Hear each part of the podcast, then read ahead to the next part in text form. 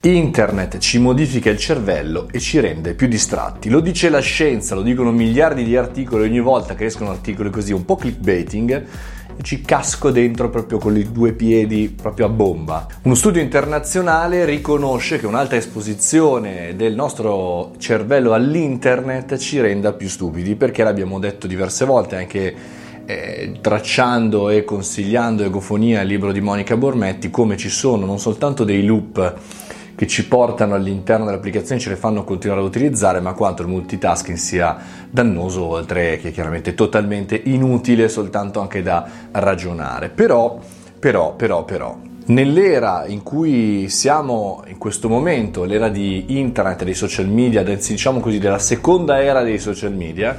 in cui finalmente stiamo cominciando a uscire dall'ottica delle notifiche, quindi sperimento di notifiche di tutti i programmi di messaggistica, i calendar, le mail, i cellulari e vi dicendo, ci stiamo un po' più educando. E malgrado questo articolo che vi copio dell'inizio del mese, eh, vi copio nei commenti, inizio del mese di Wired, ci dice che diventiamo più distratti e quindi un po' più stupidi perché a furia di stimolare, sovrastimolare il nostro cervello a continuare a essere attento in alcune situazioni, piuttosto, malgrado tutto questo, anzi, devo dire che sto registrando tra le persone che conosco un'inversione totale di tendenza. Coscienti del fatto, come dice questo studio, che i risultati appunto di questa ricerca ehm, ci dice che il cervello si modifica in funzione anche delle proprie delle esigenze del nostro comportamento, che quindi il cervello si sta adattando per alcune persone a questa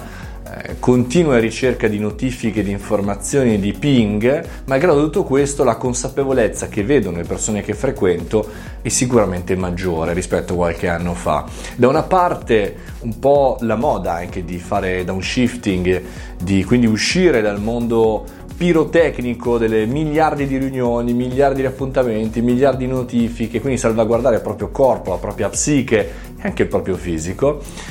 e quindi una buona moda da un certo punto di vista, che però deve diventare un'abitudine, deve diventare un'abitudine seria. Vi spiego, vi porto il mio esempio. Io sono passato da un momento in cui eh, lavoravo tantissimo e avevo tantissimi stimoli, tantissime persone che mi chiedevano cose, tantissime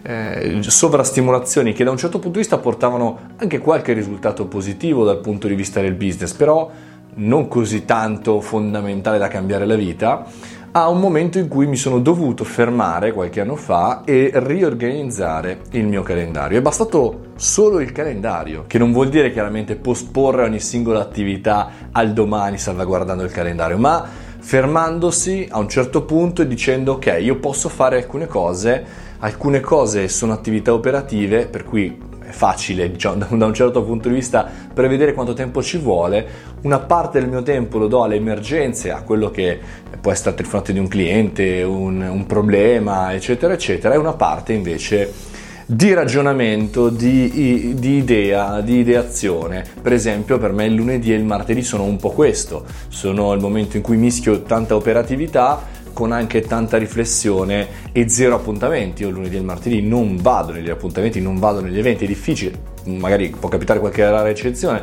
però è difficile che mischi questa cosa. E da un certo punto di vista mi sto rendendo conto che eh, è più facile per me la gestione della settimana, ma non soltanto perché ho più tempo, ma anche perché mentalmente superato il martedì sera eh, sono in giro per appuntamenti, sono in giro per cose nuove, sono in giro per stringere mani, incontrare persone. Lunedì e martedì invece mi setto nella modalità più scrivania e più reazione.